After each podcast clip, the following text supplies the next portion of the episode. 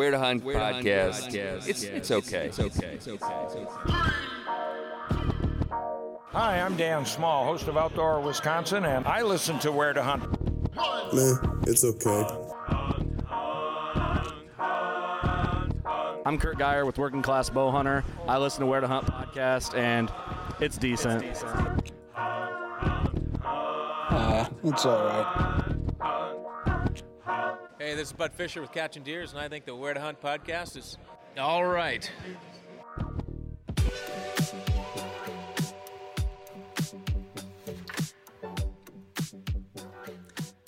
Hey there, everybody. I don't know why I just did that. I'm super tired. Welcome to the Where to Hunt podcast, the podcast that connects public land hunting enthusiasts, aka the okayest podcast in the Midwest, coming to you from the Okayest Hunter podcast studio. Be sure to head over to okayesthunter.com and enter in code W2H podcast for 10% off of some okayest shirts and hats and 1% of their revenue and 1% of their time goes to 2% of conservation. So every purchase goes back to conservation. And I'll personally be volunteering some time for that organization, which I'm really excited about. We're going to be removing some buckthorn off some uh, public property here in Wisconsin. Sweet. Yeah, that'll probably suck pretty bad. I won't be so bad. That's what you say. That's what you say. Well, uh, Greg, how you doing, buddy? Good man. How are you? I'm just adjusting to a new week of routine. So if I'm off tonight, pick up my slack. Okay. Hopefully this drink will help. Maybe. The Ashwaubenon, whatever the hell that scotch is called. I just polished that one off. It's pretty tasty. boy. Um, we were out last Friday. Yeah. Checked some cams. We planted a new Dropped one. a cam, moved some cams. Yeah. Uh, let them soak for a couple weeks here and see who uh, see who shows up. And kind of went past a couple places and looked and said, you know, maybe we should go check those out. So it'll be uh, probably on my list of things to do over the weekend. Yeah, Shortly here. Seeing so you can't get out on a lake anywhere without getting harassed by too many people. so many people hitting the lakes Like right now. saving a turtle.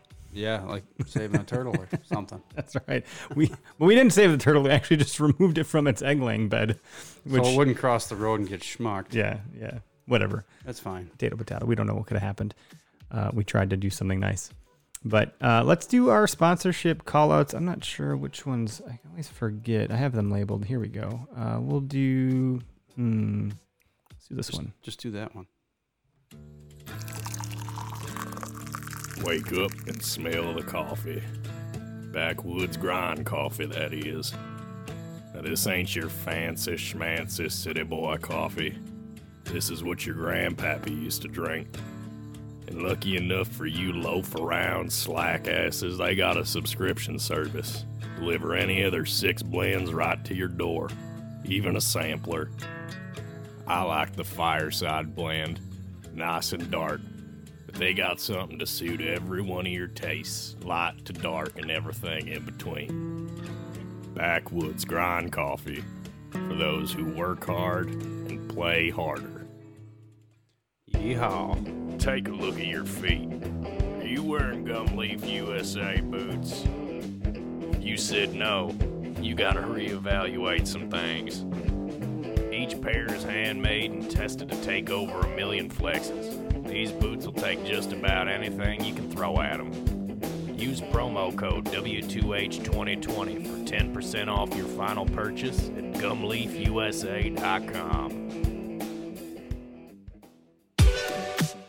All right. So So you hired Big Tex to do two ads. Mm-hmm. Nice, go- nice job. yeah, it turned out nice. I'm supposed to follow that up. Well, but the one thing I'm missing still is the promo code for Backwoods Grind. So if we got to get that added in there, which we're working on. But uh, the code is W2H Podcast, and like the ad said, you're gonna get 10% off. So you can do Vector. We're not there yet. Yeah, yeah. We gotta we gotta like make something fun. So like instead, people get the real authentic Greg talking about the real authentic brand. Screw ups and everything. That's the best part. So we'll kick it off by saying if you're looking for a built to your spec arrow, heavy carbon arrow, rocking the Ethics insert system, uh, built to your specification. Uh, you like a heavier arrow or a lighter arrow, depending on your application. Uh, head over to vectorcustomshop.com and check them out. You can go with a test pack of two arrows uh, built however you want them. You can get them in and shoot them and try them out. Or uh, if you figure that one out and, and you figure out what you want, you can uh, go ahead and order a half dozen or a dozen of whatever flew best for you in whatever weight. Um, and when you go to checkout, uh, use the, the code where to hunt. Where to hunt will give you 10% off. Vector Custom Shop. Look at that. I mean, if I would have done it, it probably would have sounded like this. Wasn't wasn't real smooth. Vector Custom Shop, where arrows fly magically. And now I'm gonna have to kick your ass. All right, we're done. you didn't we're done. just do that. We're done messing around. We got a guest on the line with us. Uh, Slade Johnston with Trips for Trade. Thanks for uh, putting up with our crazy silliness and uh, welcome to the show, man. Your crazy silliness. Hey guys, thanks for having me. Heck yeah, we're excited to talk to you. We had some time lined up before, but I goofed and double booked like the idiot that I am. Uh, Murphy's Law like hangs out with me a lot these days. So um, you're here now, and we're we're happy to talk to you. Why don't you take a minute, tell the audience who you are, where you're from, what do you like to hunt, all that good stuff. Yeah, so uh, glad we were able to connect this afternoon, and excited to to chat with you guys for a little bit. But, uh, but yeah, Slade Johnston, I'm the uh, founder of Trips for Trade, and uh, essentially it's a platform for swapping trips. You can swap hunting trips, fishing trips, um, vacation, skiing, sports tickets, really anything that you've got access to. Um, you can swap it for a different trip you want to go on. And we're headquartered in Tuscaloosa, Alabama. Uh, I grew up in West Alabama, avid outdoorsman, and uh, I'd say my my favorite time is springtime, so I can be turkey hunting, um, but also an avid bow hunter, and excited to to get in a tree this fall. Rock on. So Alabama, what's the geographically challenged over here? What's the temperature there when you're starting to hunt in spring or in fall for deer? What what are your seasons like? Yeah, so starting out, um, you know, early bow season in October, it is hot, um, really hot. We're looking probably, you know, 80 degree weather going into some days can still be uh, low 90s. Um, so you're you're you almost want to be in a short sleeve t-shirt for those hunts. Um, but then you got some some cold fronts that come in and uh, kind of mix it up a little bit. And then in the spring, um, it, it really varies. Our, our weather's changing so much. It looks like um, I think this past spring it, it, stayed cold a little bit longer um, and didn't really get hot till towards the end of turkey season. Uh, but you never really can tell. Alabama weather is uh, it, it can mix it up on you. Yeah, we got that up here, but I don't know. Usually it's like extreme colds is more of our concern half the time. Although at least there's no mosquitoes when it's cold out.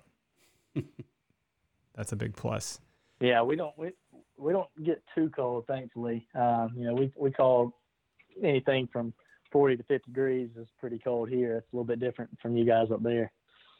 Yeah, no doubt, man. You're not kidding.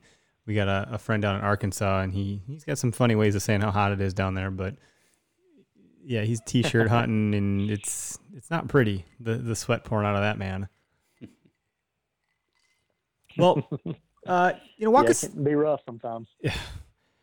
Yeah. Well, just watch the Instagram page and watch how bad I suffer come early September trying to do what I do. But um, walk us through kind of the where did this all start, man? Like, how did you come up with this concept and how did you like put it together? That's not easy. I mean, we're trying to do something similar with the Word Hunt app. And, you know, it's not easy to find someone to build something for you, validate an idea, get it out to market, promote it, um, manage it, maintain it, etc. Well, uh, idea to launch to where you're at now. Tell us some of the story. Yeah, so uh, it's definitely it's been a path. Um, we haven't nothing. There's been nothing easy about it, but thankfully we've had a lot of support and um, a lot of help along the way. But you know, early early on, I guess where the story originates is is growing up in West Alabama and being an avid outdoorsman. Um, I was in the woods every chance I could get. You know, very fortunate to. I grew up on a family farm where my grandparent, both my grandfathers and my dad were just in, had me in the woods any, any chance that they uh, could take me. and especially uh, one grandfather, he was um, he was checking me out of school on the on weekdays because I had buck fever, and um, and any chance on the weekend he was he was taking me hunting or fishing, and he was really well known in our in West Alabama for being kind of one of the best turkey hunters in this area. Um, he was he was really good turkey hunter, and um, and so I kind of picked up the the passion for that from him. And when I was in middle school, he had one bird left in his Grand Slam, and for the non-turkey hunters, that's that's harvesting each of the four subspecies of turkeys in the U.S. And he had that one bird left, and I desperately wanted to go on that trip with him. And he told me no, that once I got to college, we'd start mine. And what he was really saying was it was a boys' trip, and he wasn't taking me along because he didn't want me to go back and tell my grandmother what all they were doing. I'm sure. but anyway, Did you ever tell her? they uh, they they went on, and he finished his Grand Slam. And you know, I kind of always look forward to to starting mine with him. Um, well, he he got sick when I got into high school, and then my freshman year of college, he passed away, and that was really the toughest thing I'd ever been through. It was the first family member I'd lost, and on top of that, it was uh, you know it was my best friend and my hunting buddy. Um, and so, kind of going through that, my dad was just kind of talking to me the next couple seasons, and was like, you know, why don't you and I start your Grand Slam kind of memory of him? So I was like, you know, that'd be awesome. And he's like, well, look at some outfitters and try to plan it.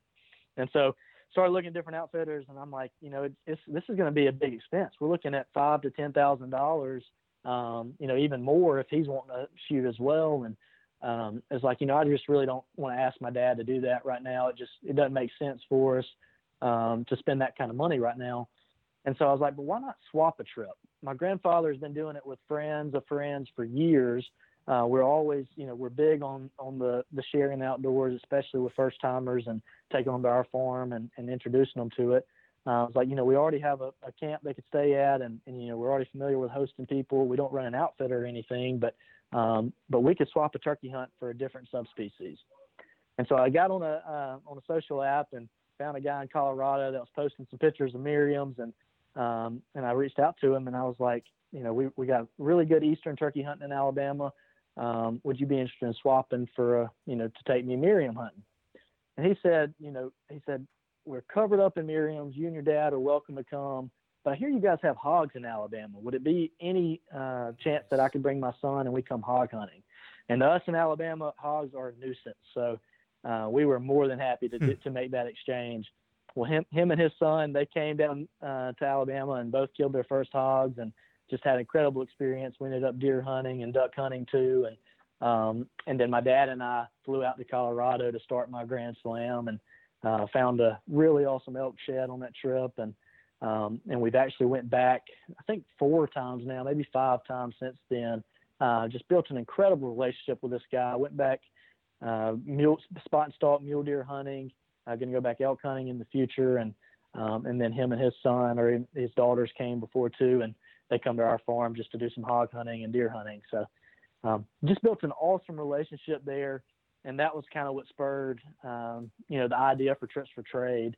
At the time, I was also going through business school at, at the University of Alabama, and um, and you know was kind of thinking, knew I always had some ideas that I wanted to start a business, but didn't know what it was. And so with those classes and all, I really just kind of did the due diligence to see what was out there. Um, you know, saw there was some forums, but there really wasn't any credibility to the forums. Um, saw there was a huge vacation exchange industry. Um, but where I really saw the gap was there wasn't anybody combining the four categories that we do, and those are outdoors, adventure, vacation, and sports.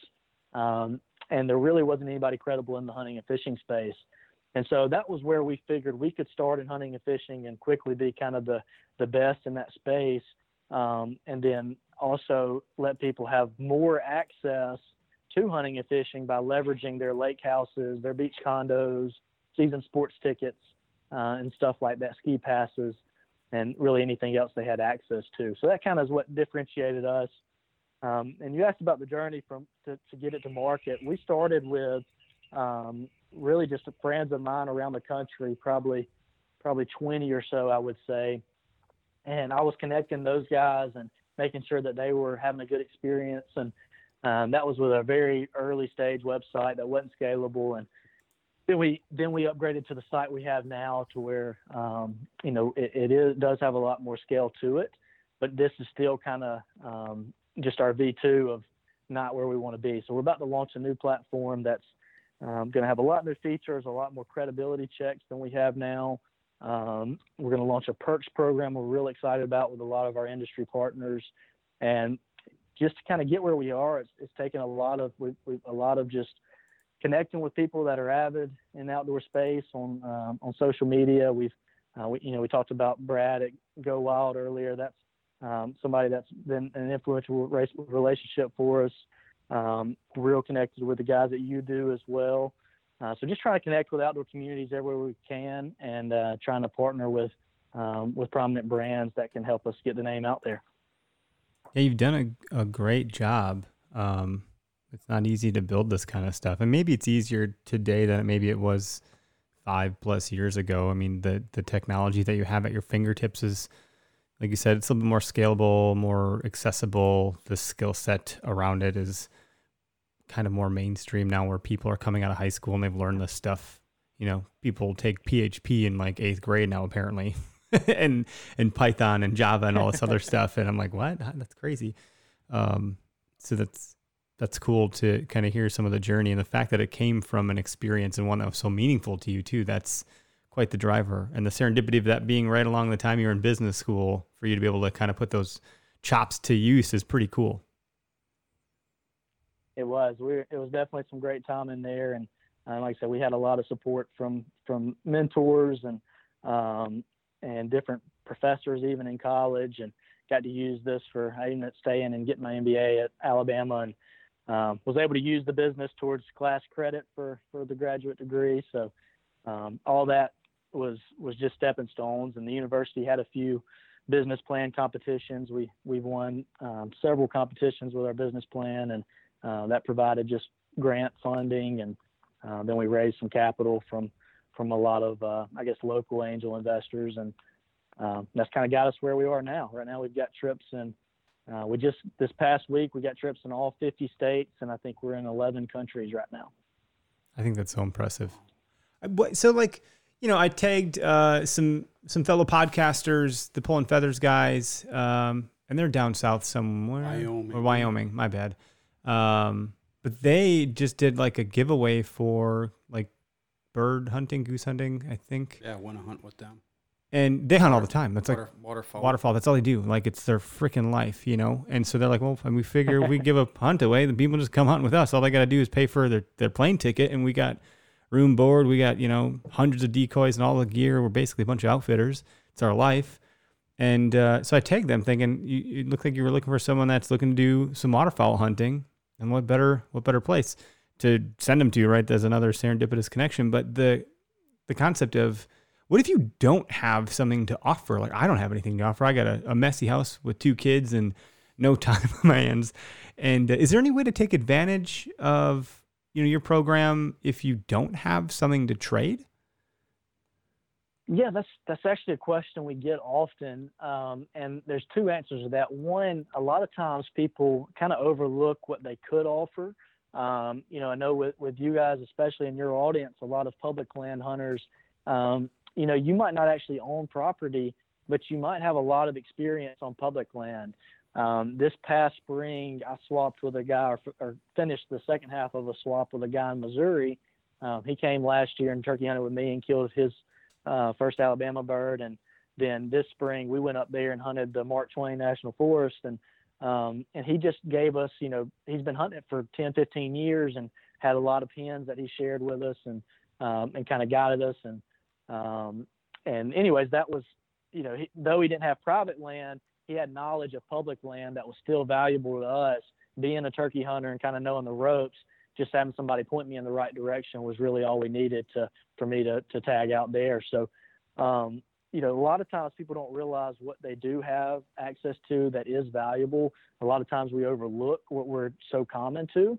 Um, but even if it's the uh, something in a different category, such as a you know a family vacation home or sports tickets or ski passes, um, you know something as little as that can still be valuable to somebody else because you know obviously it's something that you enjoy and it's valuable to you.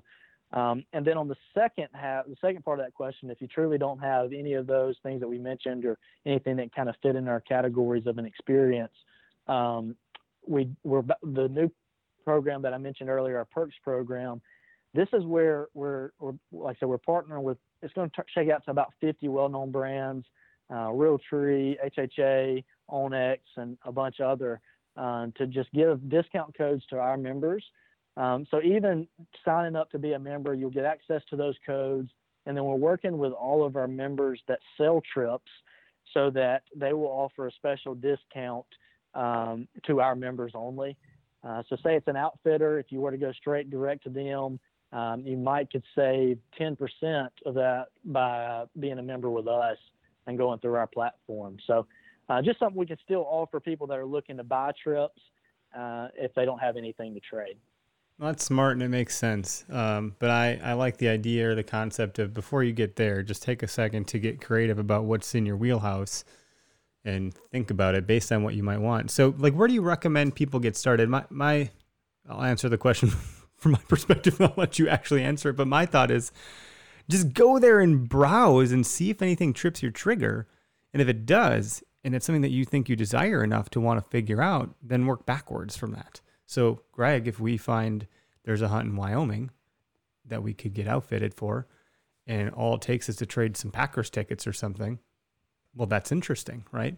One, um, we got to be Packers fans, and two, two, we got to have a Packers season, and three, yeah, yeah, yeah. I'm just being hypothetical. The, wherever you're pulling these Packer tickets from, I'd like to find out. If that's but. whatever they're willing to trade, maybe I'll just go get that thing, and it might outweigh what I would have paid to go do that thing, anyways. it is funny that the values. Uh, well, another question we often get is uh, the value question, and so often these trips aren't aligning in value because that is something that's so subjective. Um, and you know, you sometimes value something less than somebody that's never done it before would. Um, you know, so so often it could be thousands, hundreds to thousands of dollars of difference in these trips, but they're more worried about the experience versus the say the price tag that would go on that. Um, but one thing you did mention is the uh, kind of about the next steps, and I would say two ways. Yes, definitely browse the the website, look at the trips there. Um, you know, we've got filters so you can narrow it down by the states you're looking for, um, and just see if anything's interest you. And and obviously, if it's something that um, you've got what they're looking for, then then you definitely need to go ahead and and get signed up, and we'll connect you with them right away. Um, but still, on the other the other end, a lot of our guys are doing the same thing. So if you've got something to offer, even though you might not see a trip initially that is, you know, the trip you want to take this year, we're adding trips every day. Um, and that they're doing the same thing. They're going there looking what's available. And so by having, by signing up and having your listing on the site, it's basically serving as an ad for you. So anybody that comes to the site, they have what you are interested in, they can reach out to you. So you know it's working for you even when you're not checking out the site that way and it's not up to you to just scroll scroll through the hundreds of trips we have and and try to find that right match well, that makes sense that's the other end of the spectrum i suppose uh, you know someone in the comments uh, made kind of a joke i think but it's a question that i think could be a real question um, they said you know i trade but it takes like four years for a non-resident to draw an iowa tag and i'm assuming they're talking about whitetail hunting but yeah. how does that work with like if i don't have a license for that animal? I'm assuming I have them, to buy that, or what about well, yeah, like you're draws? gonna have to buy. You're gonna have to buy a license, but it's gonna have to be in a general unit. Sure, maybe that's what it is. Out west, anyway. You know, everything's got its little. Yeah. So. Go ahead. Go ahead.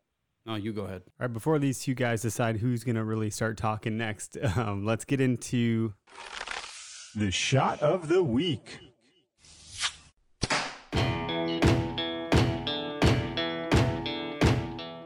Hey folks, the shot of the week is brought to you by Vector Custom Shop. Head on over to vectorcustomshop.com, use code WHERE, the number two, the word hunt, and get 10% off of your final purchase.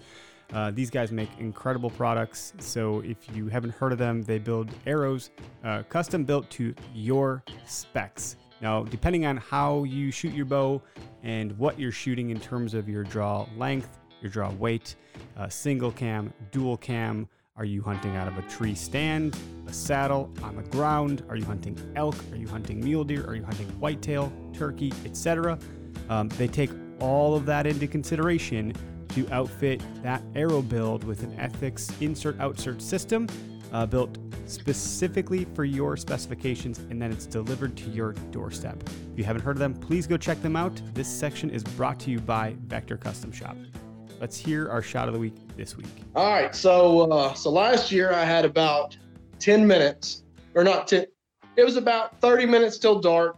I had about ten minute walk down to the bottom of uh, my grandparents' property, uh, and it was planted in corn last year. I think it was like November third, and I thought, what the heck, you know? So I grabbed the camera, grabbed my bow, and um, ran down this creek, and I spotted some does out in the field, and was able to sneak down the ditch and get up just enough high enough to get my bow like to where like the arrow was probably like just a couple inches off the ground. And uh, ended up having two does walk up on me at 10 yards. I had the camera on them and they busted me. And uh, one ran off in the woods and the other one ran out in the field and she was pretty far. And my setup last year i felt pretty comfortable. So i thought what the heck? I let down readjusted my camera. When i ranged her she was 62 yards. I was like okay. Wow. i was like that's my bottom pin I can make this shot. So I redrew my bow.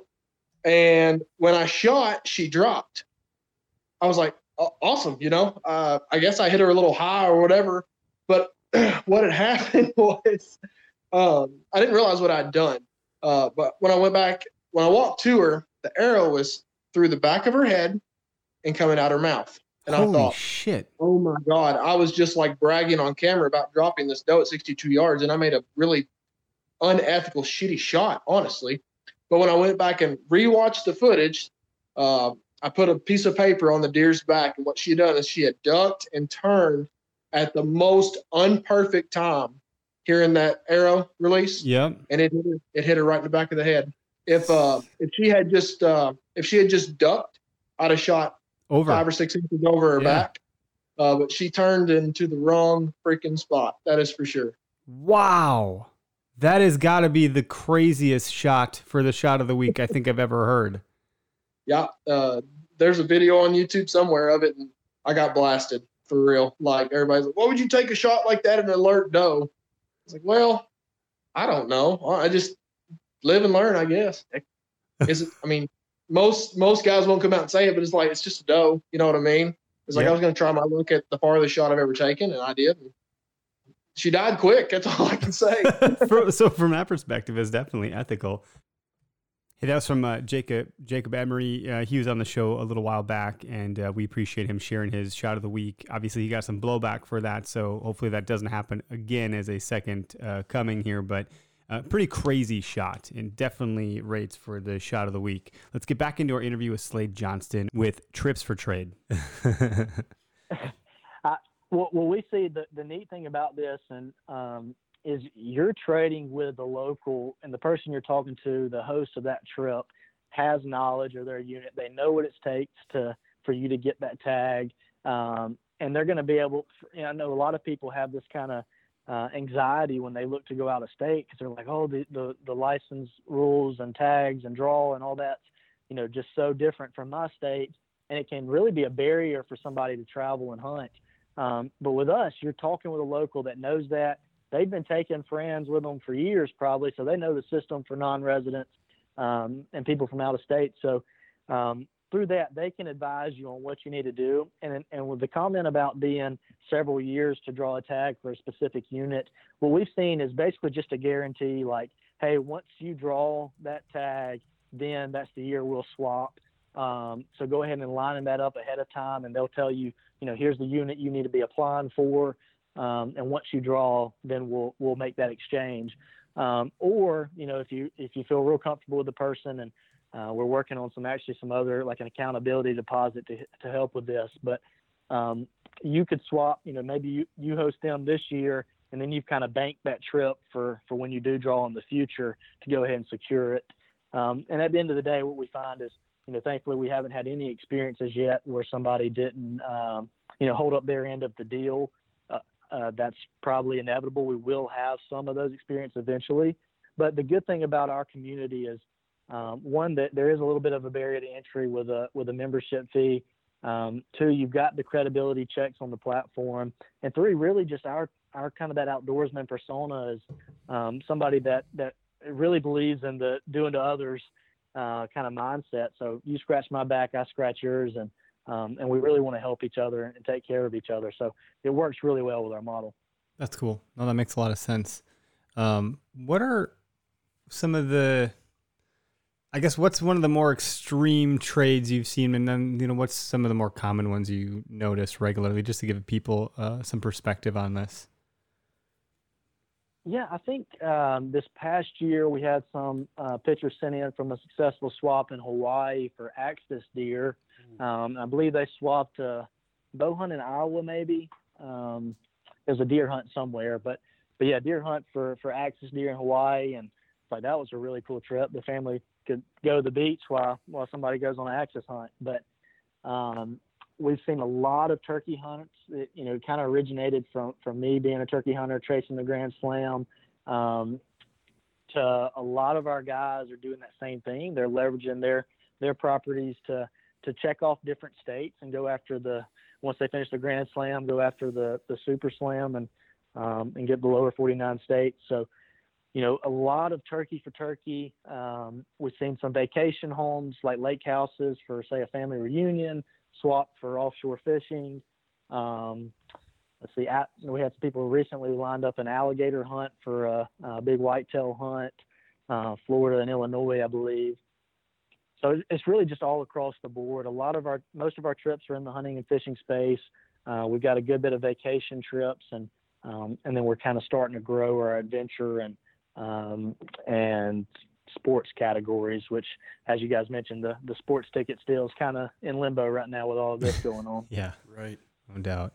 Well, the adventure category seems like one that when I was younger, I was pretty much all about that lifestyle. And uh, with two little ones, that's changed quite a bit. But, you know, hunting is, is one where I think it'd be interesting if you think about something you want to try, that might be a really cool way to dip your toe into something and just get a sense for what it's like and just trade. I think that is a super logical approach. Um, it sounds fun too, really. And then you probably get to learn about these people, meet them. You know, is it is it a total even like uh, keeled exchange where you're literally in two different places at opposite times, or is there any crossing of paths there that exist outside of the platform? So most, you know, all of our exchanges typically are um, they're direct swaps, but at different dates. So with with most of the hunting and fishing, you're always going to have a host. Um, not very very rarely is somebody just going to say, "Here's my property, go hunting." Um, but that does happen. But but for the most part, you're going to be hosting them, or at least kind of you know helping them, show them the property lines, and then showing them what they can and can't do and stuff like that, and then they'll do the same for you. Um, but but yeah, so very rarely would it be an indirect like, um, you know, us going at the same time. But that could happen in the vacation category with vacation homes, um, just not so much. Yeah, the monetary thing that you were talking about before, like at least like the value side, I find to be pretty cool. Just because, I mean, there's some people that have more money than I'll ever see in my life, and that's the thing they care about the least. You know, and someone that has the least amount of money, they tend to care about it the most. So of course, the perception on that lower side of the scale is, oh my God, this doesn't equate. You know, this isn't enough. But the people that have all that money, they don't give a shit. You know, they they really do want to just try something. And uh, if they like to, some of them like to really give back and help as much as they can. And I think that equation uh, that you mentioned makes sense for that reason in my mind.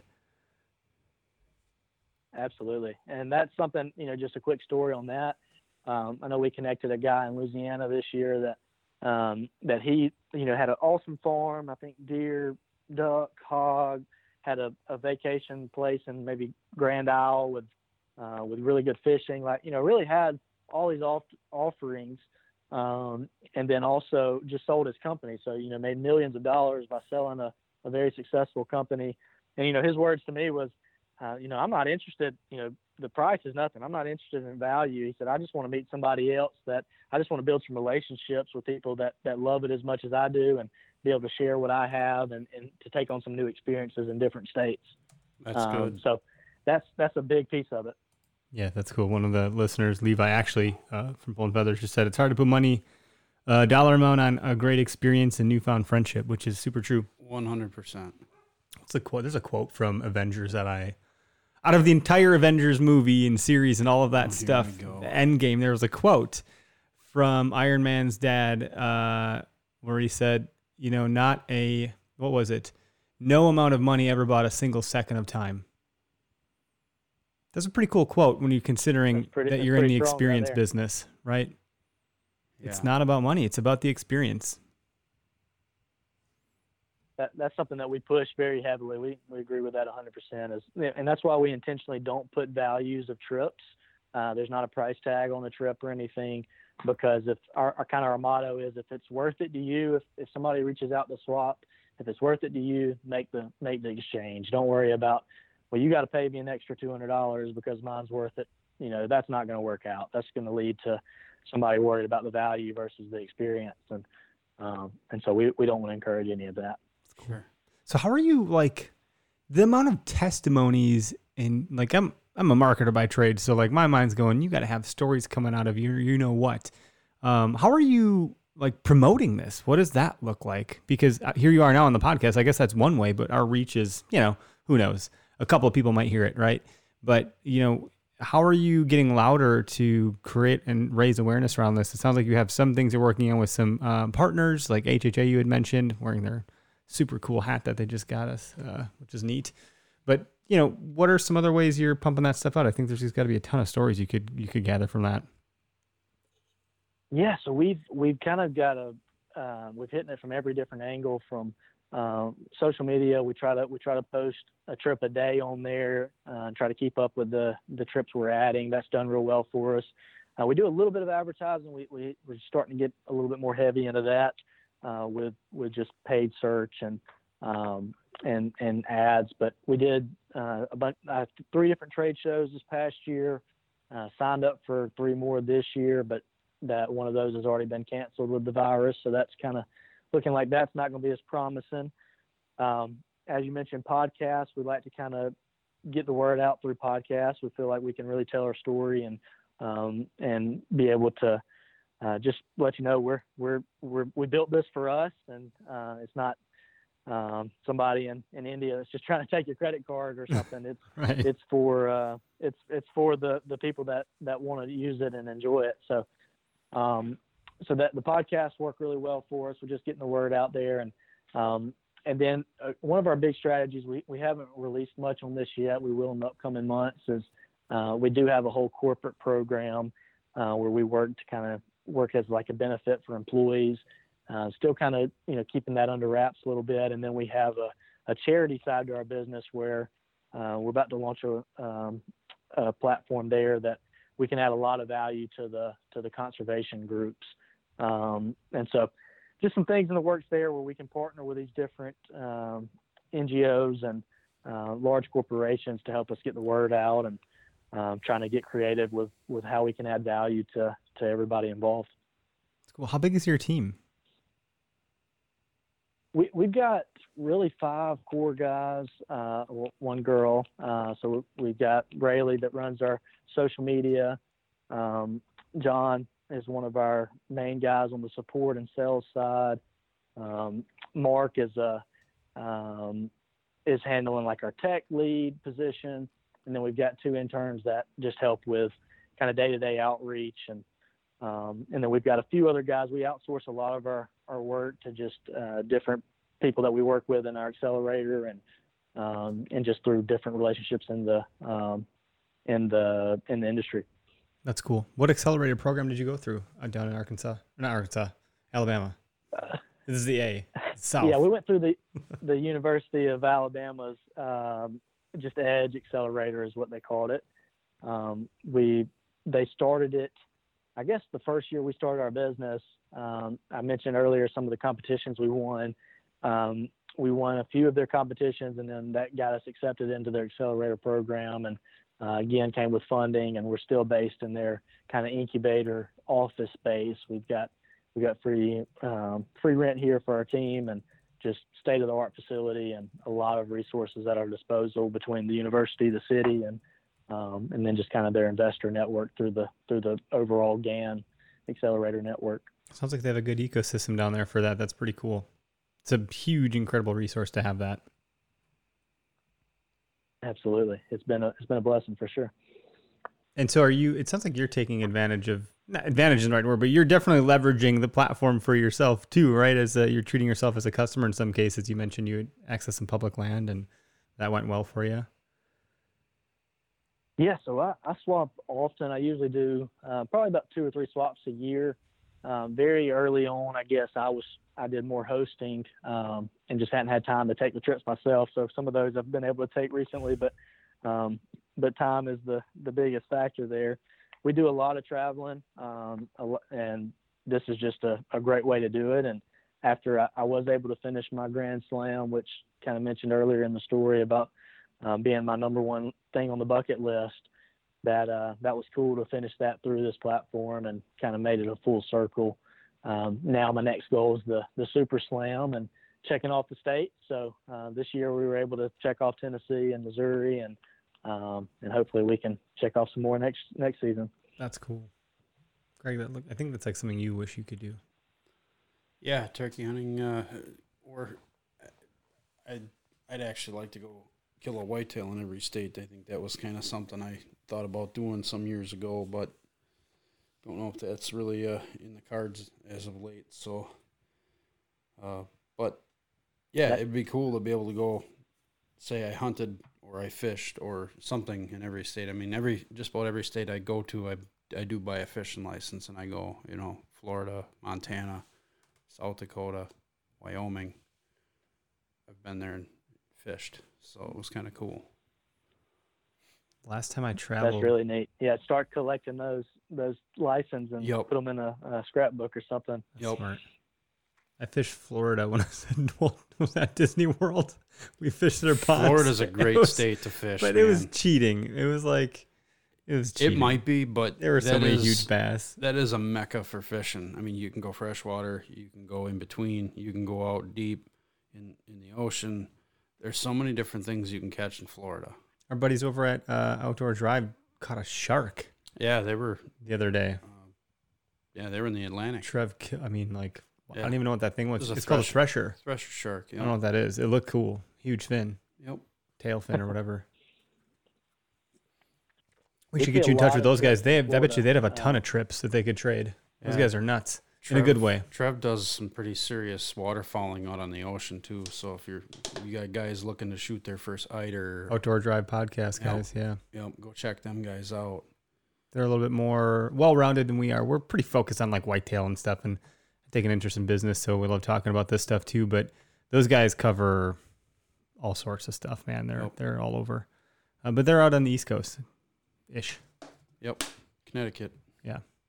yeah, those will be some great guys. Like I said, that's I think most of our swaps, a majority of them, we had to pick one state, would be between Alabama and Florida. Um, a lot of a lot of opportunity in Florida with, with hunting and fishing, and Mm-hmm. especially like the Osceola turkey hunting being the only place you can get it. We we Right. got a lot of those trips on there, and uh, and they, all of those guys get get blown up every spring for for people wanting to trade with them. so cool. I'm sure they do. um, so if you guys John Mulligan, Johnny Utah with Johnny Utah Creative and Bourbon Barrel Calls and what he's got too much going on for me to name, but he did he talked to us about his grand slam that he was going to do and he did it. Mm-hmm. He used our audio for the video he was in, which is kind of cool. I think it's on like Carbon TV or something. Um, that's good stuff, man. You've done you've it's quite the accomplishment. Like that's not it's your baby, right? You put um you've invested your time, money, sweat and and life into this entity and it's you know clearly there's adoption and it's and it's working and people are using it and you have good plans for the for the short term and the long term it sounds like uh, we'd be happy to help in any way that we can sort of you know pumping the message out there um it's pretty cool how do people find it just so i don't i don't want to lose anybody at the end or anything like that just make sure we get the plug in there too we'll get it again at the end but where should people go Yeah, yeah. Well, I appreciate that. Appreciate the compliment there. It's we've definitely uh, we've had a lot of a lot of wins and success so far, but we're we're far from where we want to be, and got some big goals for what all we can offer, and uh, you know how all we can add value to this industry. But um, but the main the the website is tripsfortrade.com. Uh, that's the number four, and from there you can you can go on our trips tab and look at all our trips and use the filters and kind of see stuff that interests you. Uh, if you know it's something you want to join, then you can just click sign up.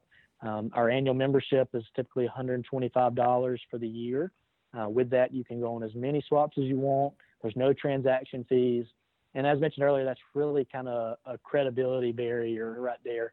Um, we want people in here that are serious about trading and um, and and can be trusted, and, and that kind of helps tailor towards that. Um, but with, for for this audience, we, we create a little promo code for 20% off, and um, that code is just W2H20. Uh, so you can use that there, save save 20%, and um, and once you create a listing, we'll, we look forward to connecting you with with any trips that are left on your bucket list. That's pretty cool, man. That's awesome. Let's um, switch gears, and you know, obviously we plant the seed every episode for every guest. It's like my favorite thing. I, it, re- it really is. It's Everybody even, likes a story. That's it. That's what I think. I think it's the quintessence of hunting. It's the it's the memories that are made, uh, and obviously you are uh, create. You've created a platform that literally is manufacturing memories. So, um, I'd love to hear your most memorable hunt, man. That's that's a tough one. Um, we've It been always is. fortunate enough to have a lot of a really good hunts. Um, we we I think all of my Grand Slam hunts through Trips for Trade, especially the ones with my dad, um, were just super memorable and um, and impactful for me. Uh, but I would have to say this past turkey season, opening day might might take the cake. So um, I'll walk you guys through that. We we also have a, a brand called Grand Slam Outdoors, and we host a, a turkey invitational in the spring where um, where basically locals can compete in this contest. It's a two man team. You can kill two birds, and uh, the winner wins a bunch of prizes from our partners and uh, cash as well. So just a fun way to kind of bring in turkey season and um, and kind of uh, just hang out with all your hunting buddies and and add a little challenge to the to the turkey hunt too. So um, for that that hunt, I always hunt with my dad in, in our tournament, and um, we, you know, we, we started the morning off. We had a, a good friend, Hunter Phelps. He does some uh, some content creation for us, and he was there filming the hunt. And uh, we started back on the on our our family farm right there behind our house, and had a bird gobbling in the distance, and we um, we took off, and we just couldn't get him to commit um, to us. I mean, it was actually two birds. They were they were hammering everything we'd throw at them, um, and we just couldn't get them to break away from the hens and uh, come out of this bottom. And uh, we were worried that you know if we went if we cut any distance on them, we would bump them. But um, but finally, after just kind of talking to my dad, was, he was like, "Why don't you and Hunter just take off? You know, y'all slip down there and see if y'all can cut some distance." Because we've been on these birds for about two and a half hours or so, and um, and it's like, all right, we're gonna try it. He said, I'll just hang back up here because three people's a lot to try to try to make that kind of move. Um, and so we we slipped down in the bottom and we're right around the bend from them, probably 60, 70 yards from these two birds. Their dad dad's still calling back up on the hill and um, and they're hammering every time he he calls and um, and we're you know we're cutting distance every time they gobble and finally we get pretty close. Next thing we hear, no, Hunter and I hear a gunshot in the distance and um, it scared both of us a little bit. Made sure it wasn't my gun that went off, and um, and then finally we look at each other and realize it was Dad that had shot, and checked my phone real quick, and he sends sends me a picture. He's in the meantime he's caught up another bird from the distance, and it's the biggest bird he's ever killed in his life. It's just a, a stud turkey, and um, and so Hunter and I are over there trying not to yell and high five because we still got birds that gobble to the gunshot right here inside 75 yards, and uh, anyways, long story short, we, we couldn't close the deal on those two birds, unfortunately. Um, but we were so excited. We had to get back to go check out the bird that dad had shot and um, went back and, and it was by far his, um, his biggest bird. It had inch and nine sixteenth spurs and um, I think like 11 and a half inch beard, just a, just a giant, um, just turkey for Alabama and um, really for anywhere. And so he was he was pumped and kind of the bring the story full circle. My my grandfather took him on his first turkey hunt as well, and that was the spot where uh, where he took him, and that was a spot where he killed his first bird, like within within 30 to 50 yards of where he killed that one, and um, and just kind of uh, kind of brings it full circle with the the memories that that we have with my grandfather, and and then to top it off, when we uh, we entered in the the competition that day. I think there was about 35 or 40 birds brought in uh, to be to be scored, and uh, Dad ended up winning the biggest bird with his, and um, so all that was kind of the something that was super important to me. My dad had he'd put up his gun until last year, um, and only taken me for like ten years, um, and never, you know, it was just super selfless. Always took me, my sister, and friends, and he'd scout for us, and then um, and then guide for us and call for us. Well, the last last two years I've been calling for him a little bit, and and he's brought the gun back out, and um, and it, it was neat to kind of see him and that success, and um, and be able to just to bring in a, a legendary bird like that. That's a great story. I know I know what it's like when you get so excited when someone else gets something you're like, "Oh, we got to go check it out." You know, you just got to be there with them in that moment and forego your own hunt because it's just that exciting. That's cool. Absolutely. Yeah, we we we were we were like we you know patience might kill the two birds that that Hunter and I were on, but it's like we just got to go see this bird. We got to go celebrate with Dad, and uh, and and that was you know that that made the season right there. Just how happy he was, and uh, the story that came along with that. That's super cool. Cool. That's great. It's one thing that I still haven't done yet is turkey hunt. I think that's going to change officially this yeah, next it will season. this, sum, this spring. You're gonna apply with me here soon. What's funny though, Greg, is I have bought turkey tags for like That's when I was whitetail season, though. gun hunting. But that's during the fall. Yeah, sure, but I've tried. I've tried to at least like was not trying. put does a bird in my crosshairs because almost just- every time I've whitetail hunted, I've seen turkey, and the f- legitimately the first time I buy tags, thinking, okay, well, you know, whatever, maybe I'll probably see them again. Nothing, nothing. You know, classic, classic turkey move. My buddy calls them thun- well thunder chickens. Thunder or- chickens. But he, well, actually, he B-52 calls them gross. Well, Greg uh, Byers, who you know, Yeah. calls them jungle monsters because he did not know. I have a buddy that doesn't hunt ever. He's like a city boy, which is fine. He he's okay with that. And he comes hunting just to hang out with the fellas for for gun deer season here in Wisconsin. Super traditional, whatever.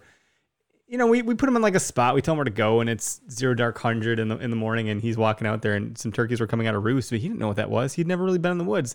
It scared the living daylights out of him. So he's like, "Freaking jungle monsters are coming out of the trees." that was pretty funny. That's awesome.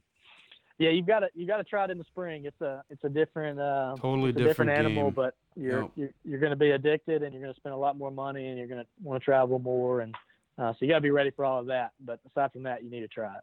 Yeah, yeah. It's just a matter. It, it's been a matter of time. I've hit my time. We're good to go. And now I got this guide here, uh, Teddy Bear Greg. That'll help me out. Guide. That's funny. You're my spirit guide. Sure. I'm gonna put you in a pair of tennis shoes like I killed my turkey this spring. If that's what if that's what gets the job done. tennis shoes in the rain, tennis and you're gonna forget your rain jacket. I'll probably wear my while you're Crocs. It. I don't wear Probably tennis will. shoes. Yeah, I got Crocs on like 24 seven. That are my gum leaves, which Mm. are like as comfortable as Crocs. If I'm being honest, Shameless plug. it's You might have to. Uh, you guys just have to come down to Alabama, and uh, we'll be able to put you on a turkey, and you can say it's the it'll be your new most memorable hunt, maybe. That'd be cool. And maybe we have you up here to do a, a Lake Michigan salmon fishing or something. There you go. See, there's a trip for trade right there, Greg. You could bring someone salmon fishing. You got. I went out with you, and we left my house at like 1.30 in the morning or two or something. Mm-hmm. We were on the lake by Lake Michigan by like four o'clock. The first fish was in the boat at 4:30 a.m. before the sun even came up. Really, it was, I think you just reshared that post. It was Yeah, a I big did. fish. Mm-hmm. It wasn't even the biggest one of the day. awesome. No, it wasn't the biggest one of the day, but it was fun. You you got to make a memory and see the, the city skyline early in the morning while reeling in a king. So that was pretty sweet. Yeah. It's a lot of work reeling those big fish in. Freaking hand hurts after a while. Actually, I just went out again like uh, a weekend or two ago for Father's Day. My uh, my father in law, and I was reeling in one of these fish, and I actually got a blister on my thumb from reeling so much. You- We got to toughen you up. It was huge. I was like, "What is this?" It's like this big bubble. You know? you don't do enough yard work or I something. guess maybe, not. huh? Yeah, I don't know. Those little Sally hands of yours. Hey, that's great great problem to have. Though. At least you at least you reeled one in. Mhm. Yeah, absolutely. I, Slade. Uh, first of all, I love the name. I don't. I'm. You're you're the only Slade that I know, and I think it's probably one of the coolest names I've ever heard. If I if I gotta say so. Um, we appreciate you being that. on the show. I don't know if you've heard that before. He's You got must have. stars in his eyes when he says your name. That's kind of creepy.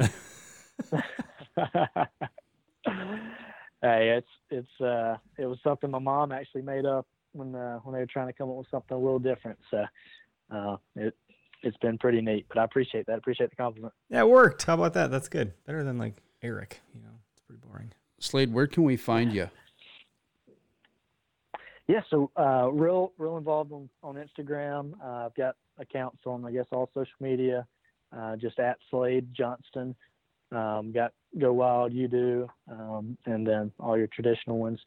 And then, far as trips for trade, we have accounts everywhere as well. It's just at trips for trade, and give us a follow. We we, we try to post trips about you know daily of different ones we had and uh, what they're looking for, and um, so so give us a follow and, and check us out there. And then, like I said, go to tripsfortrade.com, and we'll hopefully get you on your uh, your next bucket list trip. That's awesome. You guys made the jump to TikTok yet before it gets banned? We we have. We've actually got a, uh, a kind of a growing TikTok account, but um, or personally, personally, I guess I do, but trying to trying to figure it out with the with the trips for trade page. Yeah. Um, it's, a, weird one, but there's something there. Uh, it, it is. They get a lot of views. It's, it's but it, you're right. It's just kind of interesting where it's headed. Nobody, I don't think anybody really knows where it's headed, but um, but it can't hurt to be uh, to to be putting content out another, there. Another tentacle out there for you. Well, thanks again for your your time. Uh, you're obviously, um, you know, a busy person running a company and a team and growing what you got going on. So we appreciate you being on our show in the Okayest uh, Hunter Studio. And uh, yeah, we'll we'll end the live feed and uh, we'll get this thing produced tonight. So we'll hang out with you for a minute to debrief. But thanks again. Thank you. Thank you guys. I've enjoyed it. Uh, appreciate y'all having me. Hey guys, Terron Hunt here with ehuntr.com. Back again this week with your articles. For last week, um, we didn't have a lot of articles, but the ones that we did put up were pretty fantastic. They had a lot of really good information in there. And so if you haven't checked them out, I'll do a quick rundown uh, of what they are. But uh, again, if you haven't checked them out, go ahead and check out our, our site, ehuntr.com. That's E H U N T R.com. Today, I'm going to start in Idaho. Um, as you guys well know, there's been several poaching incidents across the United States, especially in the western United States, uh, already this year. And in Idaho, there were six men that actually pled guilty to uh, poaching in Idaho. Um, you can check out the details on that on the website, but uh, pretty sad to see another poaching incident um, in another great hunting state going to jump down to my home state of Colorado. Um, we uh, put up an article last week of the impacts that COVID is going to have on hunting in Colorado. I think there's been a lot of people asking the questions: Will there be impacts from from COVID as far as access and dates and things like that? And so you can check out that article and uh, see some of the impacts that Colorado is going to experience because of COVID or is experiencing because of COVID. We'll jump up to South Dakota. Um, and this one is kind of it's something that's been happening in other states for quite some time, which is the habitat fee. And uh, South Dakota has now initiated that habitat fee, and, and there's people on both sides of the fence of this. Either you're, you're for it and you know appreciate the extra money going into conservation and wildlife, or you look at it as though it's more money out of your pocket. So um, again, we have the details in the article about South Dakota initiating that habitat fee. Last but not least, um, this is kind of a, a general um, article that was written. The U.S. Appeals Court um, agreed uh, with grizzly protection, keeping grizzlies or protecting grizzlies. And I know grizzlies are a sensitive subject, um, especially across some of the states here in the West, um, as we're seeing some you know grizzlies in Wyoming and other states. Um, everybody wonders what's going to happen with them, how they're going to be managed and controlled. Uh, in that article, um, we talk about what the appeals court, their thoughts behind it, what their thoughts are behind it, and, and why they made the decision that, that they have made. So, anyways, go and check that article out. And that is it, guys, for last week. We've already got a couple articles up this week. So, if you, again, if you haven't checked them out, go onto the website and and read those articles. Let us know your thoughts. You guys can leave comments on the website. You can leave comments on our social media platforms, or you can shoot us an email. My email is Terron H, which is T E R R O N H at ehuntr.com. Thanks, guys.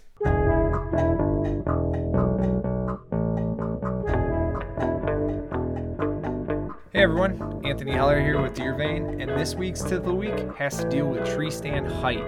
So if you're in an area, you got a great spot, you like how it looks, but you can't find any trees that give you cover in that 12 to like 16, 12 to 18 foot range, and all you have are tall, naked trees. My best advice is to get as high as you can. So get to that 20, 22, 25 foot mark. So you're just getting straight up out of the field of view of those deer as they're coming through. Just really try to get out, get up as high as you can. That's option A. Option B really is to just create a ground blind. Get on the ground, build some cover up, and make sure that you position yourself so when the deer come in, you can use a tree as uh, a blanket of cover to draw your bow or raise your gun or whatever it is you need to do, but just have some sort of obstacle in front of you so that when the deer come through, you have the ability to move and and get set up. And then if that doesn't work, that's B option. C option would be to set up at your normal height, you know, your 12, 13, 15 foot range, but use that tree as a blocker. So position yourself so that that tree is between you and the deer or where you think the deer are going to come from. Um, in saddle hunting, that's pretty much how it works. But with tree stands, essentially you'd set it up and then um, you'd be sitting in the tree stand and just always kind of looking behind you. And what, or then and then lastly, you know, magic hour, the last hour. What I do then is I just stand up and I face the tree and I just try to be ready at for that whole last hour. Just really try to focus on being ready. So that's my tip of the week. I hope that helps, guys, and you can find it useful this fall. Catch you later.